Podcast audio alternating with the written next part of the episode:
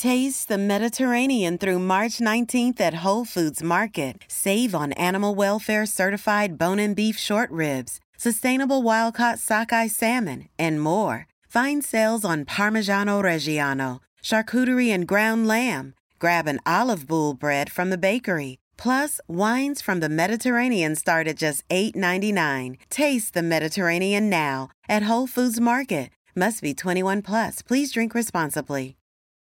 This episode is brought to you by JLL. Get an insider view into the world of commercial real estate with JLL's podcast, Trends and Insights The Future of Commercial Real Estate. Whether you're curious about making cities more sustainable, the evolution of office space, or AI opportunities, this podcast will help keep you a step ahead. Tune in for candid conversations with business leaders about the biggest trends impacting how we live, work, and play. Subscribe to Trends and Insights now at jll.com slash podcast. Powered, by Righteous Media.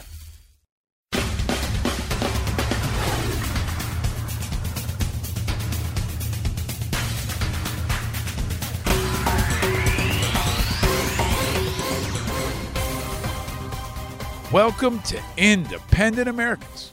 Welcome to episode 210. I'm your host, Paul Rieckhoff. The Super Bowl is over. Valentine's Day is over. The war in Ukraine is far from over.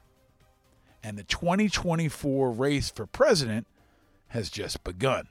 And so, this is definitely a time to stay vigilant. I stand before you as the daughter of immigrants, as the proud wife of a combat veteran, and as the mom of two amazing children. I've served as governor of the great state of South Carolina and as America's ambassador to the United Nations. And above all else, I'm a grateful American citizen who knows our best days are yet to come if we unite and fight to save our country.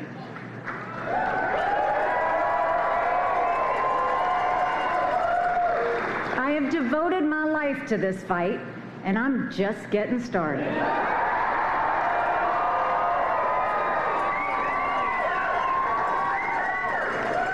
For a strong America, for a proud America, I am running for President of the United States of America.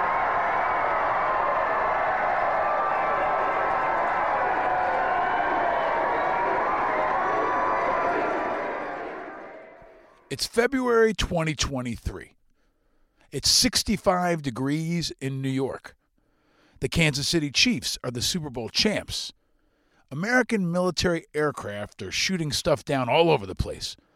And the 2024 race for president is already underway. These are interesting times. That's former South Carolina governor and newest Republican candidate for president, Nikki Haley. So, at least for now, it's Nikki Haley versus Donald Trump. It's not exactly Patrick Mahomes versus Tom Brady, but it will no doubt be a clash of styles, a clash of generations, and a clash of very high entertainment value. It won't be the Super Bowl from this weekend, which was one hell of a game, but it will definitely be something to see. Nikki Haley is already positioning herself as a more moderate, more rational, more independent alternative to Trump. But I just don't see it resonating with today's Republican Party, which is still very much Trump's party. But she is right about one thing. She said, Our best days are ahead if we unite to save our country. Well, she's right about that. We've got to unite if we're going to save our country. I just don't think she's the leader that can do it. But she's going to try to serve it up. She's going to try to present herself as the chef that can stir our great melting pot of a country into something edible. A melting pot that right now looks like a soup of oil and water with a whole bunch of crazies and pop rocks floating around and popping inside. She's going to try to make the case that she's the best political culinary artist to choose the menu, pick the ingredients, chop, dice, saute, and stew. Present the dish and serve it up for all Americans to consider. She's inviting us to take a big old historic bite of what she's cooking. But I don't think she's got it right.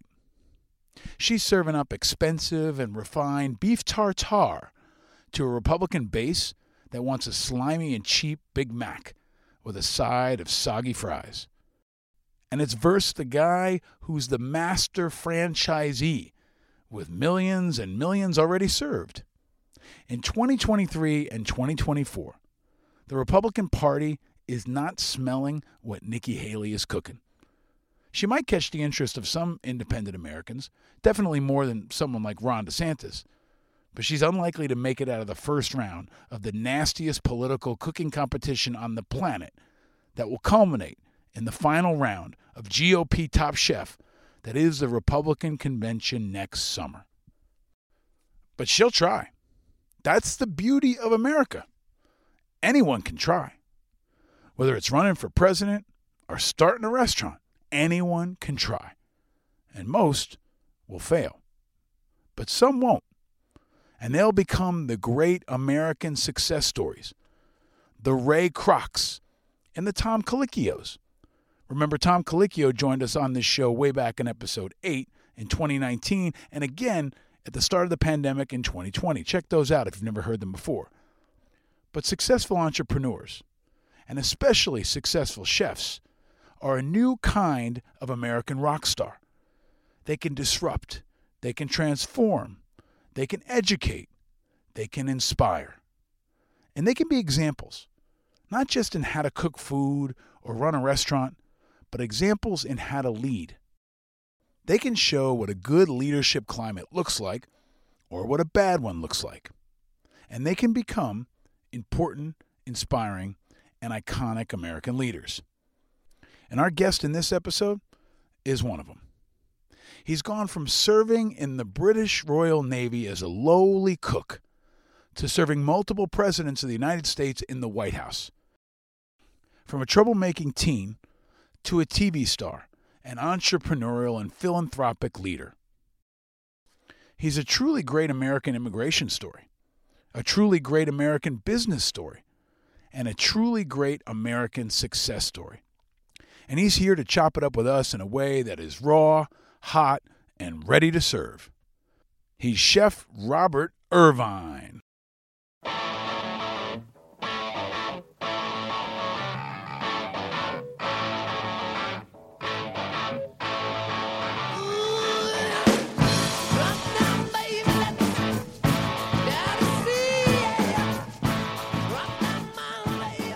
Might know Chef Robert Irvine from the Food Network's hit show Restaurant Impossible, where in over 200 episodes, he's given struggling restaurateurs a second chance to turn around their lives and their businesses. You might know him as that buff British chef who's hosted or made guest appearances in a variety of shows, including Dinner Impossible, All Star Academy, Worst Cooks in America, Next Food Network star, Next Iron Chef, Guy's Grocery Games, and many more. Or you might know him from his books, or maybe from his Fit Crunch protein bars, which I actually love, and we'll talk more about in this conversation. But he's got a food and media empire that continues to grow. What you may not know is that as it grows, Chef Robert Irvine continues to give. He's a deeply patriotic man and a passionate and relentless supporter of our troops and military. A portion of everything he sells benefits the Robert Irvine Foundation, which gives back to servicemen and women and first responders. He helps at need veterans and first responders. He helps get them service dogs, makes mental health and wellness services available. He gets them mobility advices and much more. And he's done a bunch of USO tours. And he's the recipient of a number of civilian honors, including Honorary Chief Petty Officer of the United States Navy and the Medal of Honor Society's Bob Hope Award. And he even has a restaurant inside the Pentagon. Yep. I'll talk to him about that, about his journey, about where he sees America right now, about if he'd ever run for office himself, and after serving them both, what Donald Trump and Joe Biden both love to order the most. And I'll also ask him what his final meal on earth would be. So, as the presidential candidates from both sides continue to serve up their best, we're going to talk to a master about how he serves us his and how you can serve up yours. It's another important, inspiring, and iconic American who is changing what America was, what it is, and what it will be. And it's another conversation packed with the best ingredients, the five food groups that drive everything we do on this show and from Righteous Media the five eyes of independence, integrity, information, inspiration, and impact. So pull up a seat at my table. Make yourself at home. I hope you brought your appetite for a fun and inspiring conversation served up nice and hot. Welcome to my dinner table of conversation. Welcome to a conversation with a chef who's serving up the best for America, far beyond food. Welcome to Independent Americans, episode 210. Order up.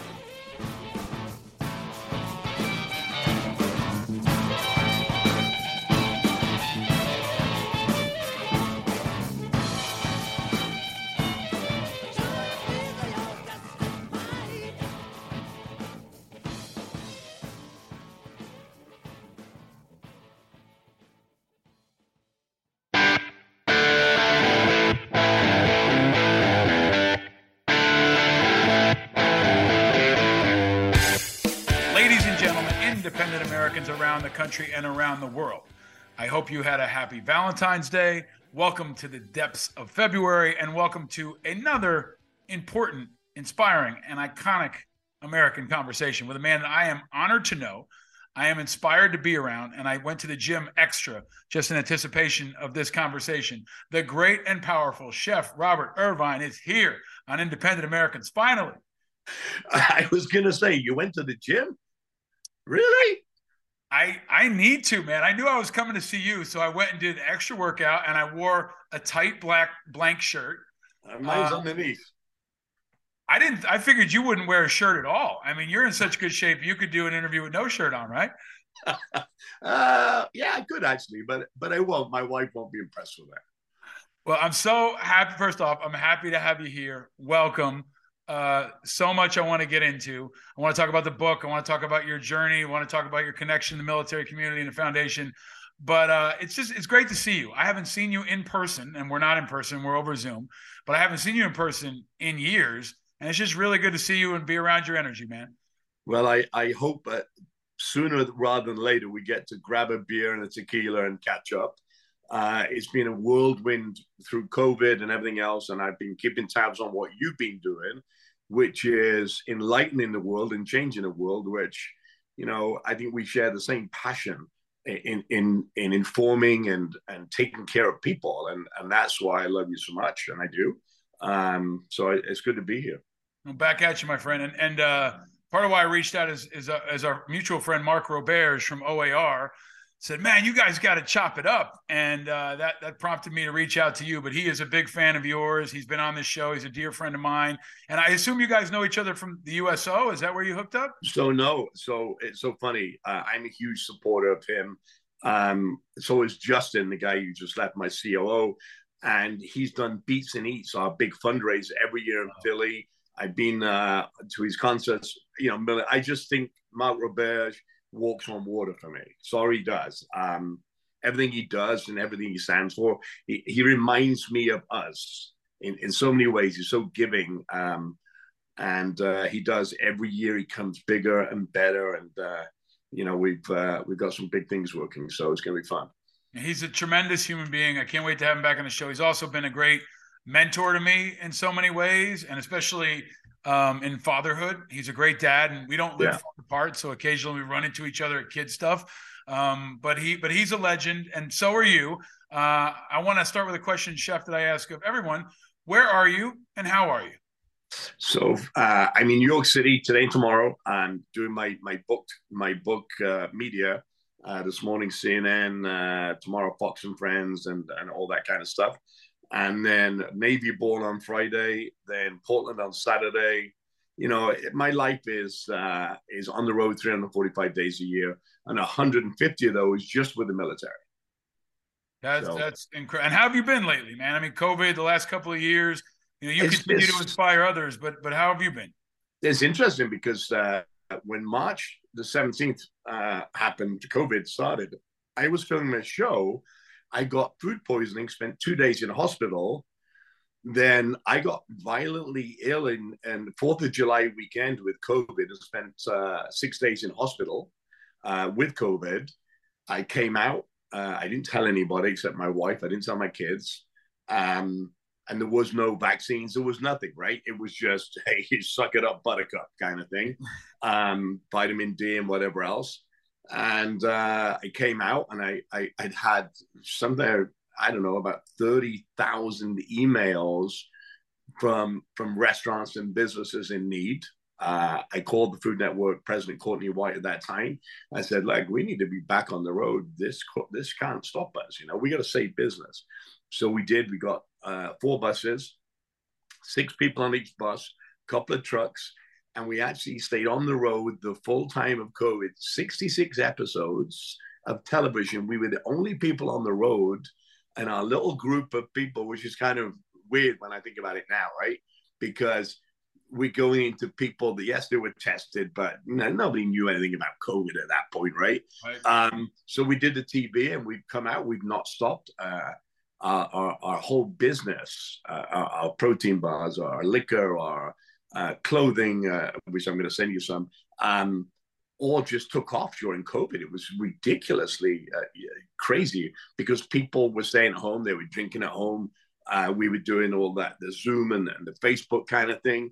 Um, but we came out of it really well um, and have not stopped since. I might have personally driven that because I think I sent you a note. I ate so many Fit Crunch bars during COVID. It was like I had them in my car, I had them in my jacket. I had, and and this was not even because you were my friend. I just at some point picked them up, and as anybody who's an athlete or cares about fitness, you try them all. And at right. some point, I was like, "This is just my jam. It's just working for me. It's got the right nutrition, tastes good." And I, I honestly probably ate thousands during well, during COVID. Well, my little boys my little boys were eating them and then i had to google are they okay for kids you know but but they if it was up to my boys they would eat pretty much muscle milk and and, and fit crunch bars and candy uh, well i'm gonna i'm gonna change that because i'm coming out with a with a, a ready to drink protein drink soon. So uh, and we'll send you some of the new flavors. We have 11 flavors now. But but to go back to your point yes great great for kids etc but the money that you spend buying them goes into our foundation. I will get that later but yeah. you probably bought and I bought for somebody that needed it just on your purchases of that Fit Crunch. So they thank you and I thank you. So I, I, love getting your perspective on hearing you talk about the business side of things, but you're also a great American success story. I mean, you're you're a business leader, a philanthropist. Um, you inspire people around the world and give back to the country. But I want to ask you. I mean, this is a this is a complicated time in America. Um, you are an ambassador for America. I think you're you're a great champion for America, and you're a guy who goes to all different kinds of media and, and, touches on all different kinds of people. Chef, where do you think our country is right now, and and how do you feel about the state of affairs in America right now and where we're going? I think we, we're in we're in this crossroads right now. Okay, we've come through the COVID piece, uh, the January the sixth piece. Um, half the country is divided on this, half the country is divided on the other you know, at some point, you know, then we have China, Iran, uh, the, the withdrawal of Iraq and Afghanistan, and all these things that, that I'm I'm very close to, yeah. believe it or not, because you know I get to cook for the president, um, Republican and Democrat. Um, I get the seal of the United States. I get I have a restaurant in the Pentagon. I see the senior leadership. I travel 150 days a year with the military to try and make the food better. Um, I think the country is in this crossroads of, of who it wants to be, and we need to get back to to you know what is fundamentally correct for all America, right? Not just fifty percent. And I think we're we're divided on politics. We're divided on you know should we shoot a balloon down? Should we you know all these things that that, that you're talking about, and I watch and I listen that are headline news. And today, and, and another sad day, of course you know, another mass shooting. That's the 67th mass shooting we've had since uh, the beginning of the year. You know, something has to change. And I'm not talking about um, uh, taking amendment rights and things like this away, but something has to give where we can help the mentally infirm, we can help the the gun laws in that you can't buy a semi-automatic weapon or something, you know, that that, that more than whatever rounds, right? Uh, I'm not a policymaker. I just know that, that too many people are, are, losing their lives, and and and people are getting caught in the crossfires, and and again today, and and it, and it's frustrating because I have a wife and two kids, two girls, 24 and 22. That one lives in Baltimore, one lives in Philadelphia. Um, the homelessness, all these things that, that, that, that are going on right now, there has to be an answer, right? And collectively, and I don't care, I don't care who you are in power, but collectively we have to reach across and somehow come up with it with with something that works for everybody and everything, right? Um, I think I think that's got to happen sooner rather than later. Look, I, I'm not. I don't want to get into politics. I don't care who, who's what and where and when. But we can't stop change. We can't have somebody, um, Republican or Democrat, say, or independent for that matter, say, "Oh no, we're not going to do that because we're going to wait two years so we change the president." No, we've got to change that. Mm. We've got to change now. Mm. When you join the military, we make a we we make a commitment and an oath to a country. I made a commitment to the British Royal Navy and Marines I also made a commitment when I became a citizen of the United States to uphold and defend the Constitution of the United States and against foreign and domestic uh, um, terrorists, right? Uh, and I live by that and I breathe by that. I pay my taxes, I vote, and I have an opinion. Um, and I use that my platform for all the right things. Well, I think that, that for all the right things. Um, so that's where I think we are right now. I mean, it's a roundabout answer, but I think there's so much going on, you can't pinpoint one thing right now. Mm. But if there's one thing that I do try to pinpoint, at least on this show, is leadership. And it feels like there's a leadership vacuum in this country, and that Americans, especially who are frustrated with politics, feel like they don't have leaders with integrity that they can trust, right? And, and there's this independent movement. 50% of veterans are independent, especially the younger generation. We see many young people are independent. Yeah. They look to leaders in, in many different uh, environments and, and sectors. Would you ever run? I think your home is New Jersey, but would you ever run or serve in government? You, well, you have a lot I, of connections thing. To, I was, to the military. Would you ever run yourself? You'd get a lot of support. I, I, I that's a great question. At, at, at the moment, no. Have I have I ever felt about it? No. Would I think about it as I get older? Yes, because I'm now championing um, the Senate Arms Committee right now with with the, the Combat Cares Act you know, taking taking money away from veterans that are that, that we said we take care of, and we're not doing it. You know, I, it frustrates me. Uh, you know, Luis Avila, who can't get, and he's one of, of thousands, by the way, right? That, that they've taken money away from the VA to help these folks. So that's why charities uh, are doing so much work right now because the government has fell short on doing what they said they were going to do. Mm. And, and, and that is a repercussion, and you know this, of where we are now with with with the recruitment of our military folks. Nobody wants to join the military. Why? Because hey, we promised other people something and we didn't give it to them.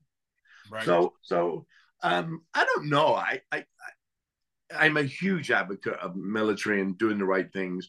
I, I don't think I would do very well in politics because I've got too much of a big mouth and I don't care what, you know. Um, that, that, didn't that didn't stop the last president from getting elected. I mean, you know, uh, but I, you know, I think there's there's a, there's a there's a power in, in so much of what you're saying. Maybe they could enlist you to be a head of recruiting for the military because you've been such a great ambassador. Um, but I want I want to ask I want to pull apart a piece yeah, of, of that and ask you, you. I think you know you have a restaurant in the Pentagon.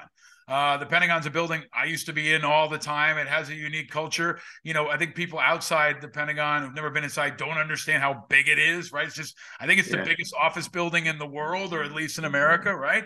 Um, no, it's in what, the world. I think it is. Yeah. What, what is it like to have a restaurant in the Pentagon, and how did that happen, Chef? And I'm going to call you Chef. It's like yeah, being an admiral or a general. I feel like you get the title for life, so I'm going to refer to you by your by your title. How did how did that all come together, Chef? It, it's funny. I there was I I've since 1997 when I came to this country, um, I befriended uh, somebody in the supply corps. Um, his name is Tony Powell. He was actually the master chief at the White House Food Service.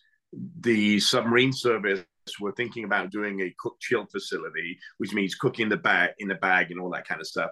And I said, "Oh, you can come and look at the facility in Atlantic City because I worked for Donald Trump for four years at Taj Mahal." They came. I said it would never work because you have to stack these somewhere. It would take too much, whatever, whatever. Uh, end up going to the White House the first time, um, and was going there two days a week for forever and ever and ever, and still do. Um, and I met uh, a young man um, by the name of Rob Bianchi, Admiral Bianchi, who was in charge of the Navy Exchange. And uh, I started traveling, doing doing some some kind of thank you to the staff of Navy Exchanges. Right, I went to Gitmo when when that waterboarding was going on, and I never forget. I I was in the the clamshell with him and Amnesty International said, "So what? What are you doing here?" And I said, "Well, I'm just supporting the mission." Right? Um, uh, made made from page news because Amnesty International didn't support the mission. Right? Um, whatever, you know. Um, and from that point on, I traveled the globe with uh, with uh, doing these things. Um, an RFP came for the for the Pentagon. I bid on it. I won it, which was unbelievable. And it took us almost two and a half years to put the restaurant together. Not because there wasn't a restaurant, because there was. It was there. It, everything was there that I needed. Um, but it cost me five times as much as what it would have cost me because, you know, tying to this, the buildings over there, that, you know, whatever, whatever. Um, so we started that, that restaurant it was an amazing place because it, look, you talk about the White House being power powerful. Sorry, the Pentagon halls, and, and you know you've you've walked them, twenty six to thirty eight thousand people a day from every walk of life, and and every nationality. You know, admiral, generals, whatever, whatever. Uh, walk that hall. Secretary of Defense is every head of state, every president goes there. It's a powerful place. Um, and and I wanted a restaurant in there because I wanted the initial thing was to change the food in the military. And where do you start? You know, the head of the snake, right? Yeah. Um, yeah. So so uh, I started there, and and uh, I've been there ever since. And now now I'm helping the the military change their feeding with the H2F mo- movement in the army, specifically right now in the Air Force. Um, how do we make things better how do we make it more nutritional all those kind of things that, that you never had i never had um, but you know we can, we can buy drones and planes and, and and ships and put you know man on the moon but we can't fix you know chow in the military come on yeah. you know yeah. so so i've been doing that for 12 almost 13 years and finally we're starting to make headway mm-hmm. so that's how i got the got in the pentagon was uh um, just just try and make change. It's I think it's such a great part of your story that I don't know if most most folks know about or have heard you no. talk about because anybody who's been in the building the building right um, knows you know basic stuff is difficult it's not like you can just back up a truck of lettuce and just unload it when you need it inside the pentagon everything logistically security wise is is more complicated as you have have shared more expensive but it's also a really special place. The energy is special. The, you know, people need food. You know, you talk about people working long hours at places like Google. I mean, the Pentagon, they're locked in, so they're yeah. there, for, and food is is essential. But it's also, you know, your new book is called Overcoming Impossible. It's a great story to hear you, a guy who was in the British Royal Navy, and now you're serving secretaries of defense, the Pentagon, but also the White House. Can you talk a bit about, you know, I've been to the White House for events. I took my mother yeah. there once for the Christmas party, and I remembered, you know, they only have American beer, right? They don't, you, you can't have, you know, yeah. you're not, not going to see stuff that's not American there. And you realize like yeah, Yuengling, no, sure. Yuengling is there, right? Which you find out is made in Pennsylvania, all the different beers. But can you talk about what, what what's unique or even challenging? Obviously, it's special about cooking in the White House. Well, I think I think number one, first of all, I, I, you know I came from the Navy. You said I joined the Navy at 16 years old. Uh, my mother marched me down the recruitment office at 15 and a half because I was not a good kid at school. I was a, a rebel. My mother would go to work. I'd come back and drink my dad's beer, and you know I was I was not a good kid. I only enjoyed sports, history, and uh, and doing nothing else. But um, so so when I joined the military as a cook, I thought, oh, this is going to be my life, and I love it, right? And I really did. It was the best, and it still is the best training in the world, and I will never take that back because it set the platform for me. So I got to uh, be on the Royal Yacht Britannia with Her Majesty the Queen and, and uh, members of the royal family. When they came to the States in 1997, um, I was working with Donald Trump. I told you about the, the submarine uh, kind of thing. Um, but I got invited to go to the White House uh, as a guest guest chef, and I was the start of the guest chef program in the White House. Mm. Um, it was it was unbelievable that that an English guy, and I, I wasn't a citizen at that point, could walk into this amazing building, the People's Building, and just be at home. It was a kitchen, the same as anything else. But back then, it went from electric to gas, from gas to electric. The the plates changed. Uh, we bought new bowls because you know, just like planes and flight change, so does food.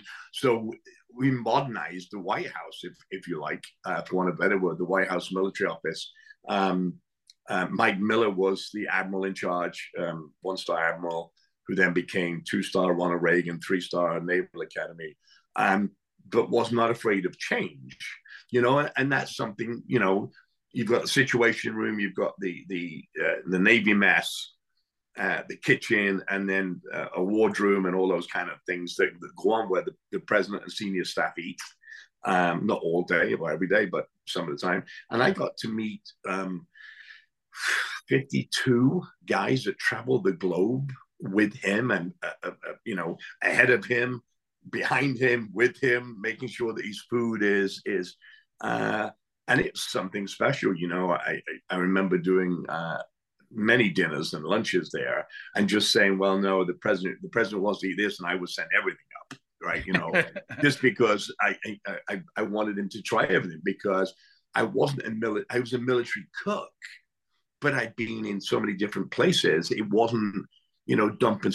It was fine dining and, and, and all that kind of stuff. So for me, from going from the Royal Britannia to to the White House in this guest chef program and, and spending a couple of days there a week uh, and being able to teach the military chef, and that was the biggest thing, right? You you can have a military chef that's in the field, right? Any any branch of service and they just you know just get food out because it's getting food out they're, they're soldiers and sailors first and foremost right but you get food out no matter what it is. It doesn't matter. Just feed the guys and girls however it is. And that's a completely different thing you know. You you you're you're prepared for a visiting head of state. You you travel with stuff you you would never normally use in the field as an army or, or, or marine or you know. So my job there was basically to help them progress.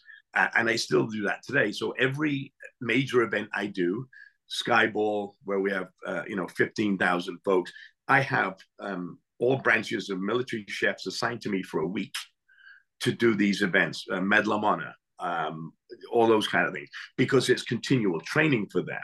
And what I'm fighting for right now is is uh, extra training for the culinarians, the, the 92 golfs or golf 92s, whatever you want to call it. Um, instead of eight weeks to 12 weeks. Um, I, feel that our military feeding is going to change dramatically because it has to, because it's not good, right? right? There are good parts of it, and then there are not so good parts of it. Um, but if we don't give them the food and the training, just like we do with everything else, it's never going to work.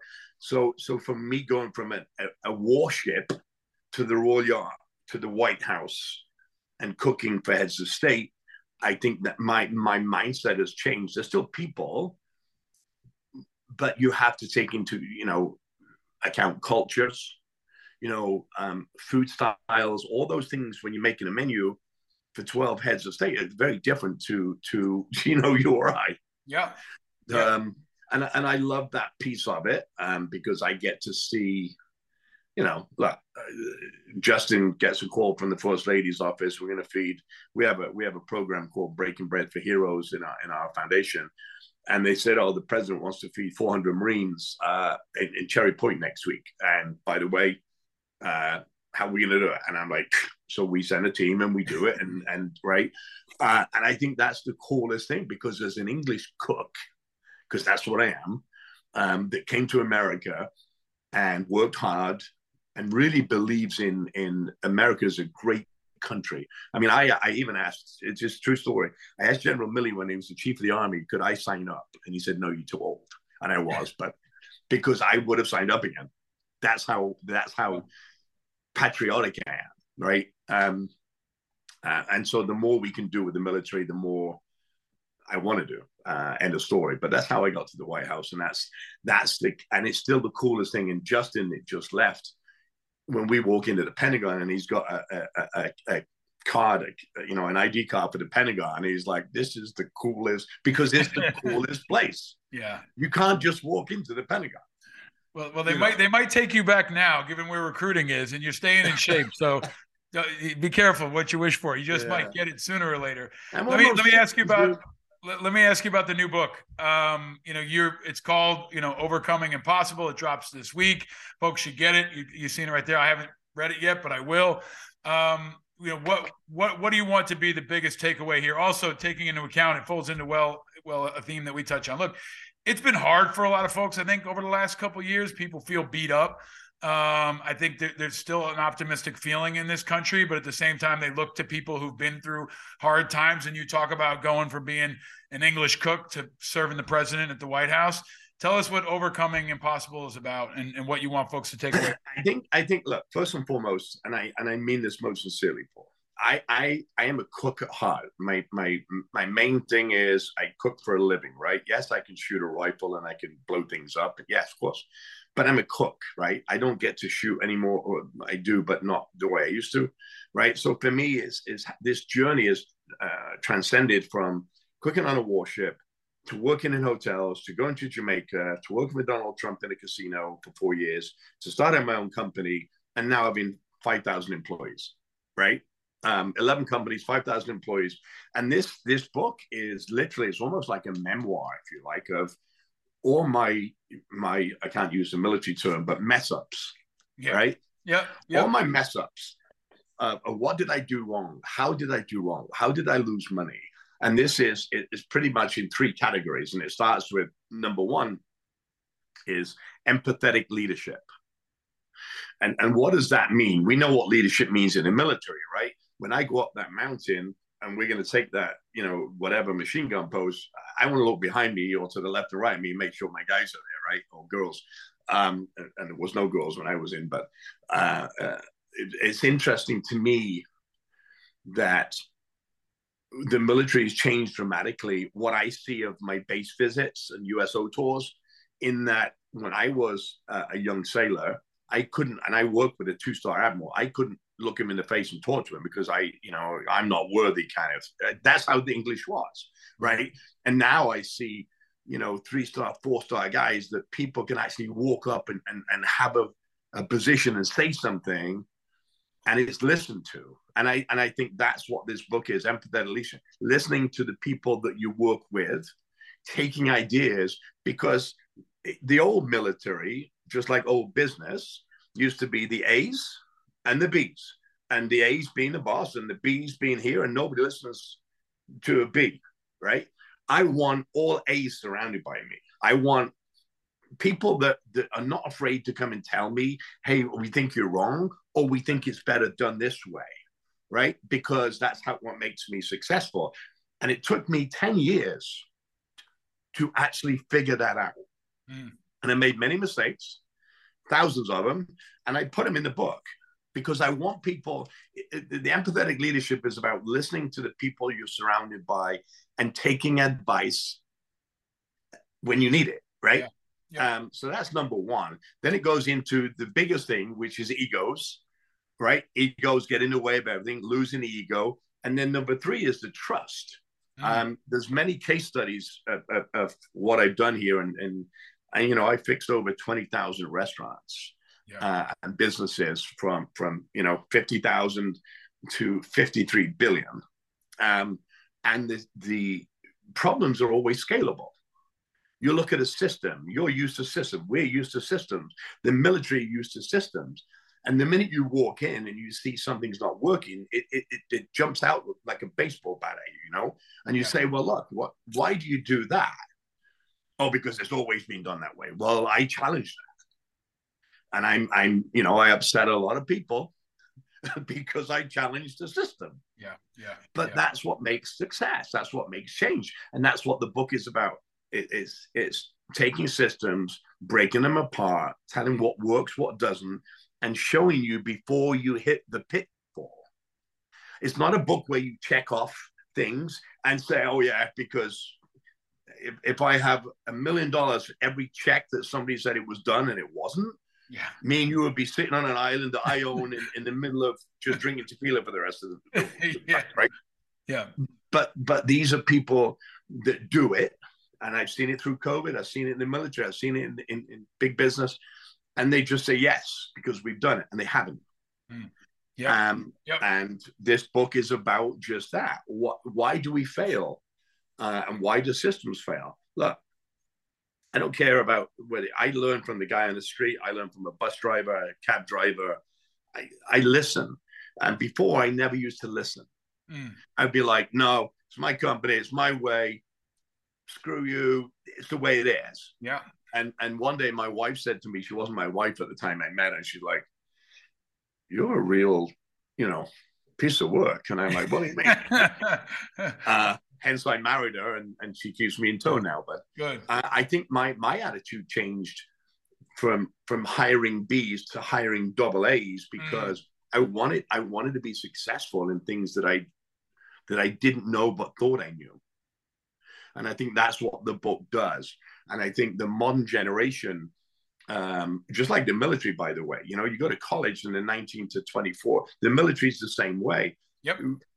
We, we, we're picking cherry picking or trying to cherry pick people, yet the industries, whether you're pilots, whatever the industry you're in, they're paying three times as much, giving better benefits, giving you know. So, so of course, where are we going to go? Absolutely, absolutely. It's yeah. not about it's not about not believing in the country because we do, but then make it make it level playing field so at least we can pick this benefit, this benefit, this housing, this housing, this this, you know, but what we've got is, is inadequate housing, inadequate money, uh, food insecurity, all those things.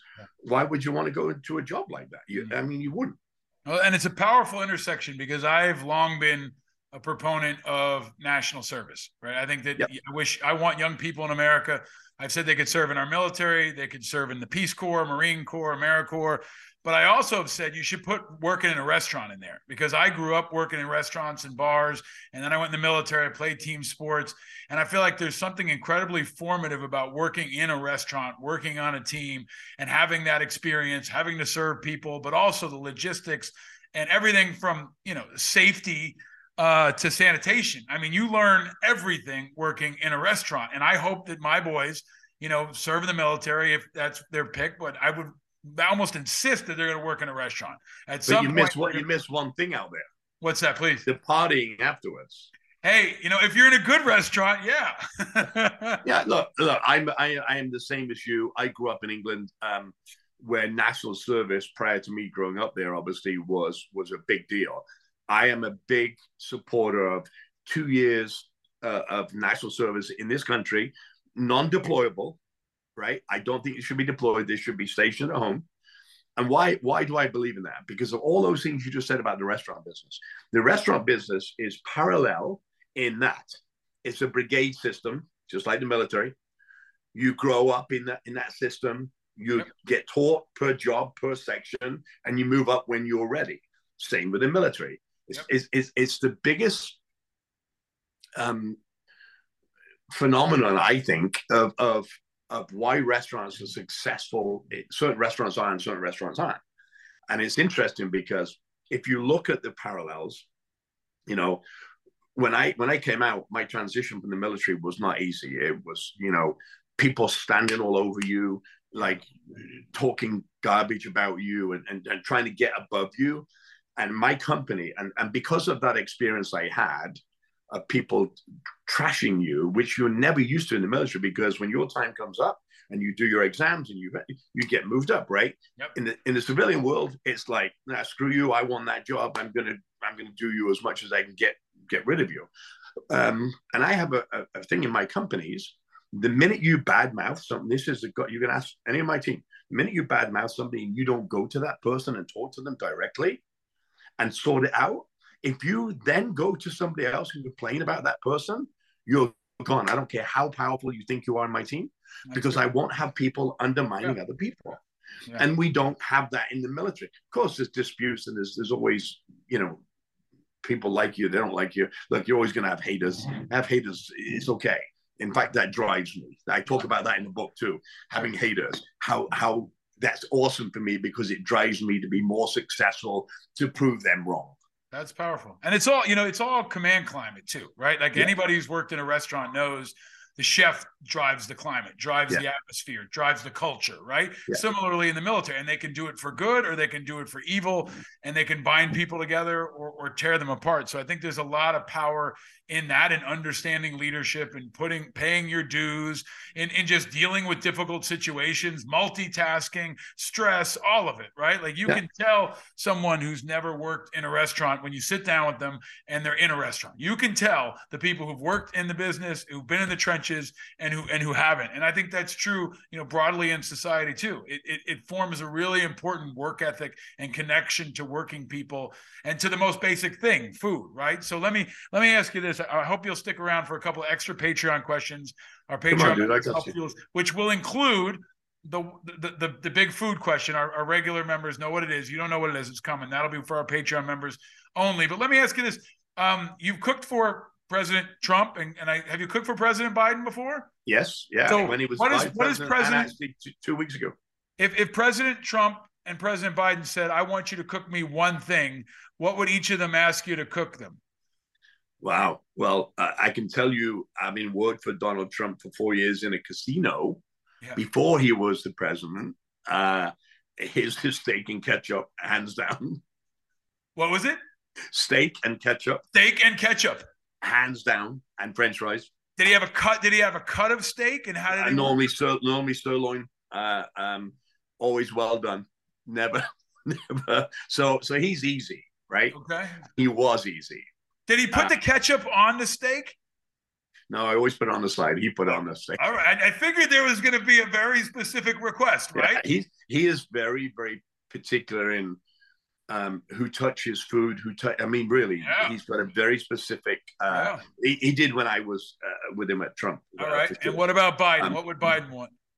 Biden, he's really interesting because I remember doing when he was the vice president, and this is kind of a long-standing thing now. When he was vice president um, with Obama, I was doing a lunch for Obama and him, and we had an apple pie with a feta cheese, right on the on the apple pie. It was amazing, but Biden doesn't eat uh, uh, cheese, so he said, "Can we? Can you make me something uh, um, with chocolate?" Well, I made a chocolate mousse in five minutes. Run up to his office.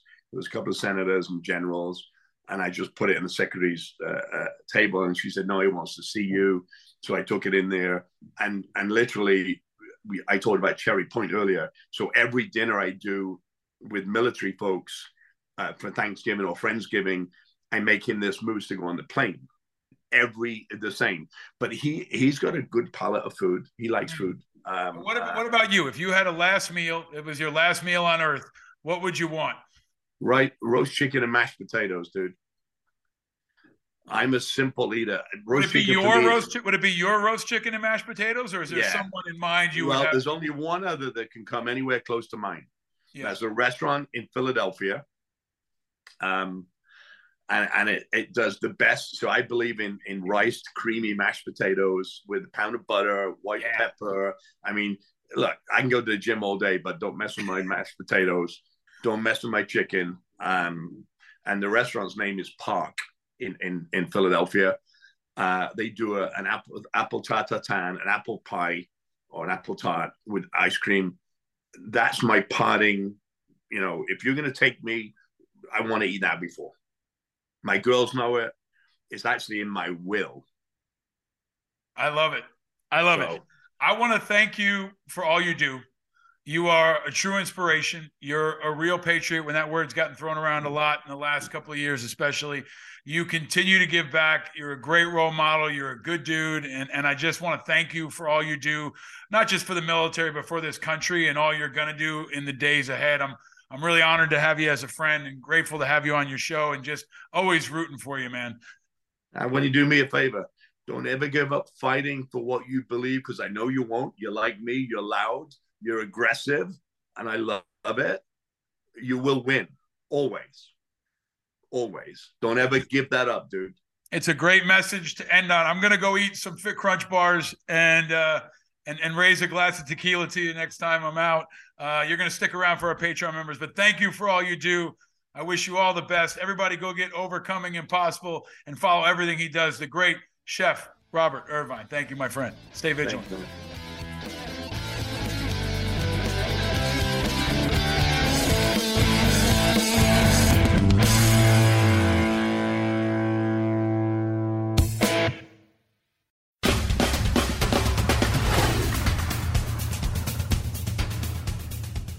Right, I'm hungry after that.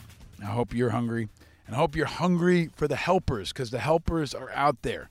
Chef Robert Irvine is truly one of them. And you got to check out his website. It's fresh and hot. Go to chefirvine.com.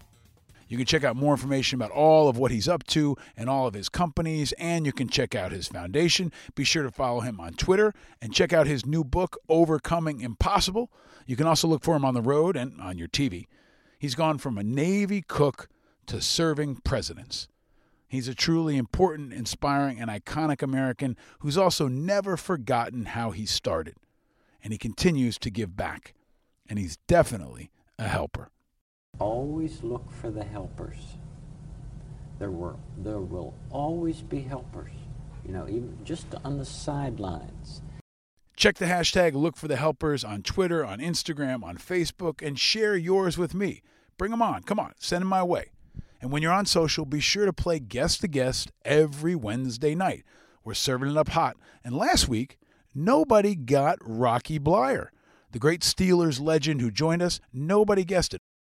Our old friend Kilted Seabee guessed Terry Bradshaw, which was a good guess. Nice try. Wrong Pittsburgh Steeler.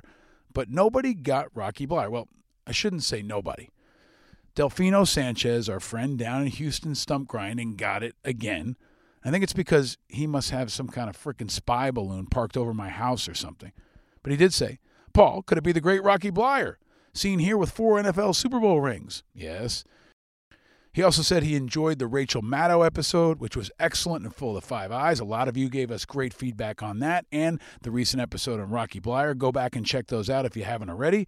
He asked me who I thought the first player to score would be on Sunday and who would win in the final score and of course told me to stay frosty. Well, Delfino, I got the picks wrong. If you listened to the last episode or the one before that, I got my big pick wrong. I don't know if I've ever been happier to be wrong. The Eagles did not win. Hooray. But it was a hell of a game. And what a team the Kansas City Chiefs are. This is what leaders like Patrick Mahomes and Kelce can inspire. And it's what coaches like Andy Reid and Eric Bieniemy can accomplish. And overall, just a fun season. And it reminded me, and I think so many, why we love football. Speaking of love, I loved Rihanna. I always love Rihanna. I, I, thought she was stunning, straightforward, simple, powerful. I loved the music. I was totally flabbergasted by her floating over a stadium while she was pregnant, and I just loved it. And the game was just fantastic. A great end to a great season. It just sucks that it's over. But before it's over, I want to ask who's going to be the first elected official to call for the day after the Super Bowl to be a day of no school and work? Or at least create like a two hour delay, like after a snowstorm. I think we could all support that no matter what team you root for, so let's make it happen. And also, a couple nights before the Super Bowl, something happened that a lot of folks may not have tracked on. It was the NFL Honors Awards. And the Coach of the Year award went to the great coach of the New York Giants, Coach Daboll. And he ended his speech by saying, much respect. And I want to tell you something about him. I think he deserves much respect because of the example he set. It's much bigger than football, but if you're a football fan, you know what I'm talking about. Coach Daboll gives respect, he expects respect, and he earned respect. And he's a fantastic example of how a command climate and leadership example can redefine the culture of an organization.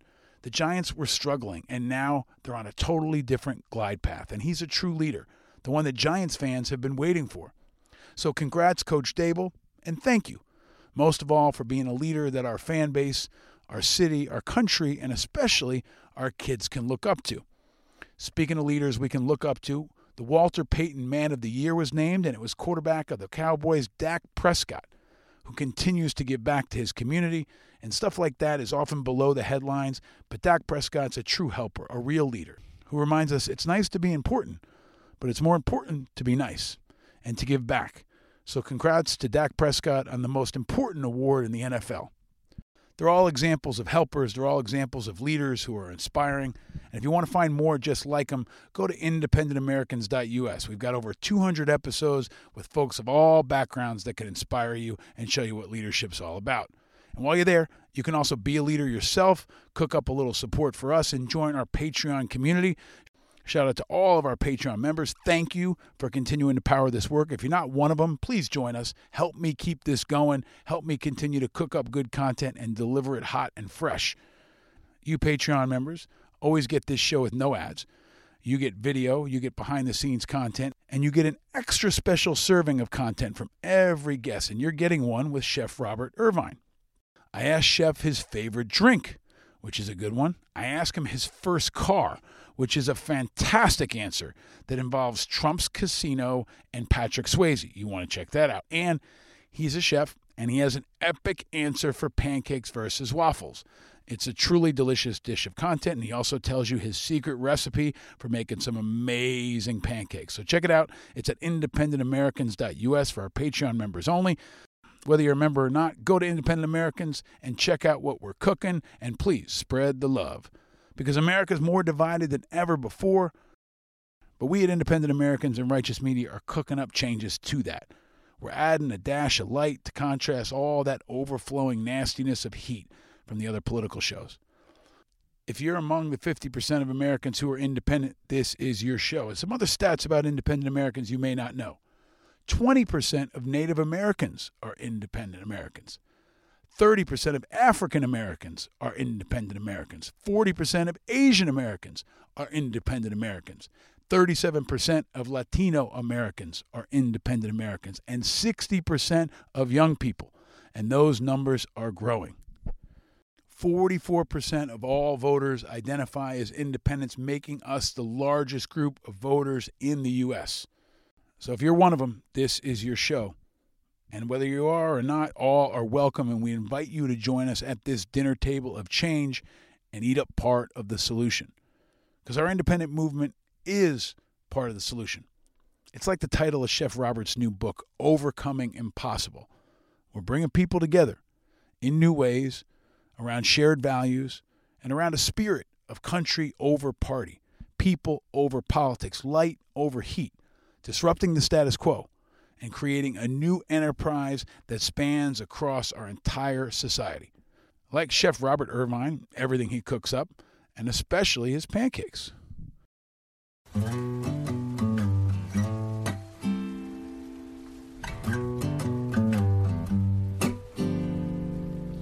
Can't you see that it's just raining? There ain't no need to go outside. Shout out to the great Jack Johnson for this amazing song, the classic Banana Pancakes. Pancakes are my go to thing to cook, and I definitely cooked them up this weekend for the Super Bowl, along with some thick cut bacon and some of my cheese eggs, although they did not have peeps in them. And since we're talking about food, pancakes are actually a flavor of peeps. Yes, pancakes and syrup flavored peeps do exist. And why am I bringing this up? You may remember from earlier episodes of this show that we used to give peeps to every single guest. We used to ask them to choose a color. It was a really important part and a fun part of the early days of this show. And this week, thanks to our listener Dave Petrie, I found out that there was some sad news. Bob Born, the father of Peeps and Hot Tamales Candies, has died. Bob Born was the father of Peeps because he mechanized the process to make marshmallow chicks and he died at the age of 98. And he lived a hell of a life. He began in New York City on September 29, 1924. His dad, Sam Born, was a Russian immigrant who started the company Just Born shortly before his son was born. NPR had a great story about this. And the family later moved to Pennsylvania, where Just Born is still based. And Bob Born graduated from Lehigh University with a degree in engineering physics. And then he enlisted in the Navy and served as a radar specialist and a lieutenant on a destroyer in the Pacific. Later, the Navy sent him to the University of Arizona and to MIT for graduate work in math and physics. He, was, he applied to medical school and was accepted, but before he could get there, he fell in love with the candy business and decided to stay. In 1953, his company, Just Born, acquired another company called Rodda Candy. They were a jelly bean maker that had a side business creating shaped marshmallow candies by hand. And at that time, in 1953, it took about 27 hours to make the marshmallows. Well, Bob Born, the innovative Navy vet, saw the candy's potential, and he and an engineer at the company designed and built a machine to make them in less than six minutes. And that company's machines, which are still based on Bob Born's 1953 design, now pump out 5.5 million peeps per day, including pancake and syrup flavor. Ain't no need, ain't no need. Rain all day and I really, really, really don't mind. Can't you see, can't? Bob Born also came up with the recipe for another popular candy from Just Born, hot tamales. They also make Mike and Ike's and Goldenberg's peanut chews, which are one of the more underrated candies that I enjoy. Bob Born was Just Born's president in 1959 and held that role for more than 30 years. And he last visited the factory in 2019 when the city of Bethlehem, Pennsylvania proclaimed the first day of Easter season Bob Born Day. Bob passed away at the age of 98 and will be remembered as a tireless and passionate advocate for the candy industry and a wonderful supporter of the community. He's survived by his widow, Patricia, two children, five grandchildren, and 12 great grandchildren. Bob Born did more than just create an iconic candy. He showed what was possible in America and what's possible for veterans, what's possible for innovators, what's possible for entrepreneurs. He set an example, one that will last forever. Kind of like peeps on your shelf, which I can attest to after doing 200 episodes of this show. Rest in peace, Bob. Make you banana pancakes, pretend like it's the weekend now. And we could pretend it all the time. Can't you see that There was no Peeps commercial in the Super Bowl, but maybe there should have been. There were certainly a lot of commercials, and there were some that were focused on causes, on charities, on issues. So, who won the cause marketing in the Super Bowl? I actually broke it down. I broke down all the social media impact commercials and some that were kind of sort of social media impacty from the big game with my friend, CEO of Ethos and longtime social impact leader Emily Kane Miller. We talked about the ads that focused on cancer, women's sports, Jesus. There was a lot to talk about. You can watch the whole conversation. It's linked in the show notes and it'll also be up on Twitter and on our website. Back in the day, I led teams with public service announcements and cause marketing, commercials, and campaigns that ran in the Super Bowl, at massive concerts, at billboards nationwide, during NASCAR races, and all kinds of other places. And Emily and I break down who scored a touchdown and who fumbled in the big moment. Check it out, linked in the show notes. Also, a reminder every Thursday at 11:15 Eastern, the same day this show drops, check me out in the new weekly News Nation segment with Marni Hughes. Every week, I'll be on News Nation. We'll focus on national security, vets, and the political news of the week. That's on News Nation. You can find it on cable or at newsnation.com. I've told you on some Friday nights, not every, I'll be on News Nation also with Chris Cuomo, where we'll have a drink and hang. And in the meantime, we're going to bring back something that we used to do. We're going to do Friday Zooms. We're going to do Friday Zoom conversations. Let's end the week together. We'll chop it up. I'll take your questions. We'll raise a daytime drink or a coffee, and we'll do it this Friday, February 17th, starting at noon. The information will be linked in the show notes. Please spread the word. You do not have to be a Patreon member for this one. We're going to throw it out to anybody. So if you want to hang with me, join me this Friday, February 17th at 12 noon. We'll give it a shot. We'll cook up something special. And if it works, we'll keep it going. Just like this independent movement that we're going to keep going. Be sure to hit me up on all the social media platforms and subscribe to this show. Go ahead and hit that button. Let me pause for a second. If you haven't done it before, do it. Subscribe. Good job. Thank you. Well done. All right. And now share it with a couple friends when you're done because the momentum for this independent movement is continuing to cook and cook and grow.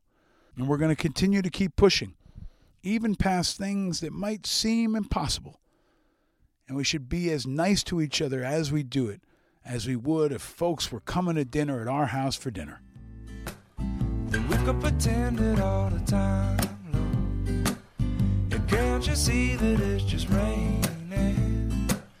No need to go out. Because that sense of welcoming, that sense of community, that sense of being around a united dinner table of sorts, that's the unique and independent spirit of America. And it's a unique and truly independent spirit of entrepreneurship and of running a successful restaurant, whether it's a huge national chain or a roadside hot dog stand like I used to work in, or that my friend Pops runs on Route 28 just outside of Phoenicia, New York, in Ulster County. Shout out to Pops, who's out there every day when the weather's good selling hot dogs. Excellent hot dogs. Pops is also a Vietnam vet who's been doing it for a long time. Because what Pops does, that's the unique and truly independent spirit of our movement and the spirit of leaders like Chef Robert Irvine.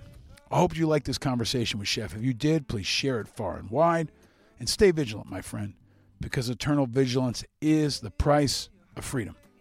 And no, you're not alone in your vigilance. We're all vigilant. We're all in this together, just like Chef Robert underscored. Whether it's in an Army mess hall, in a Vegas casino, on a TV cooking show, or in the White House kitchen, or all across America itself. Whether you choose pancakes or you choose waffles, we're all in this together. I'm your host, Paul Rieckhoff. Thank you for listening, and thank you for joining me at this dinner table of conversation. Down with Putin, Slava Ukraini, and stay vigilant, America. Can't you see, can't you see? You gotta wake up slow.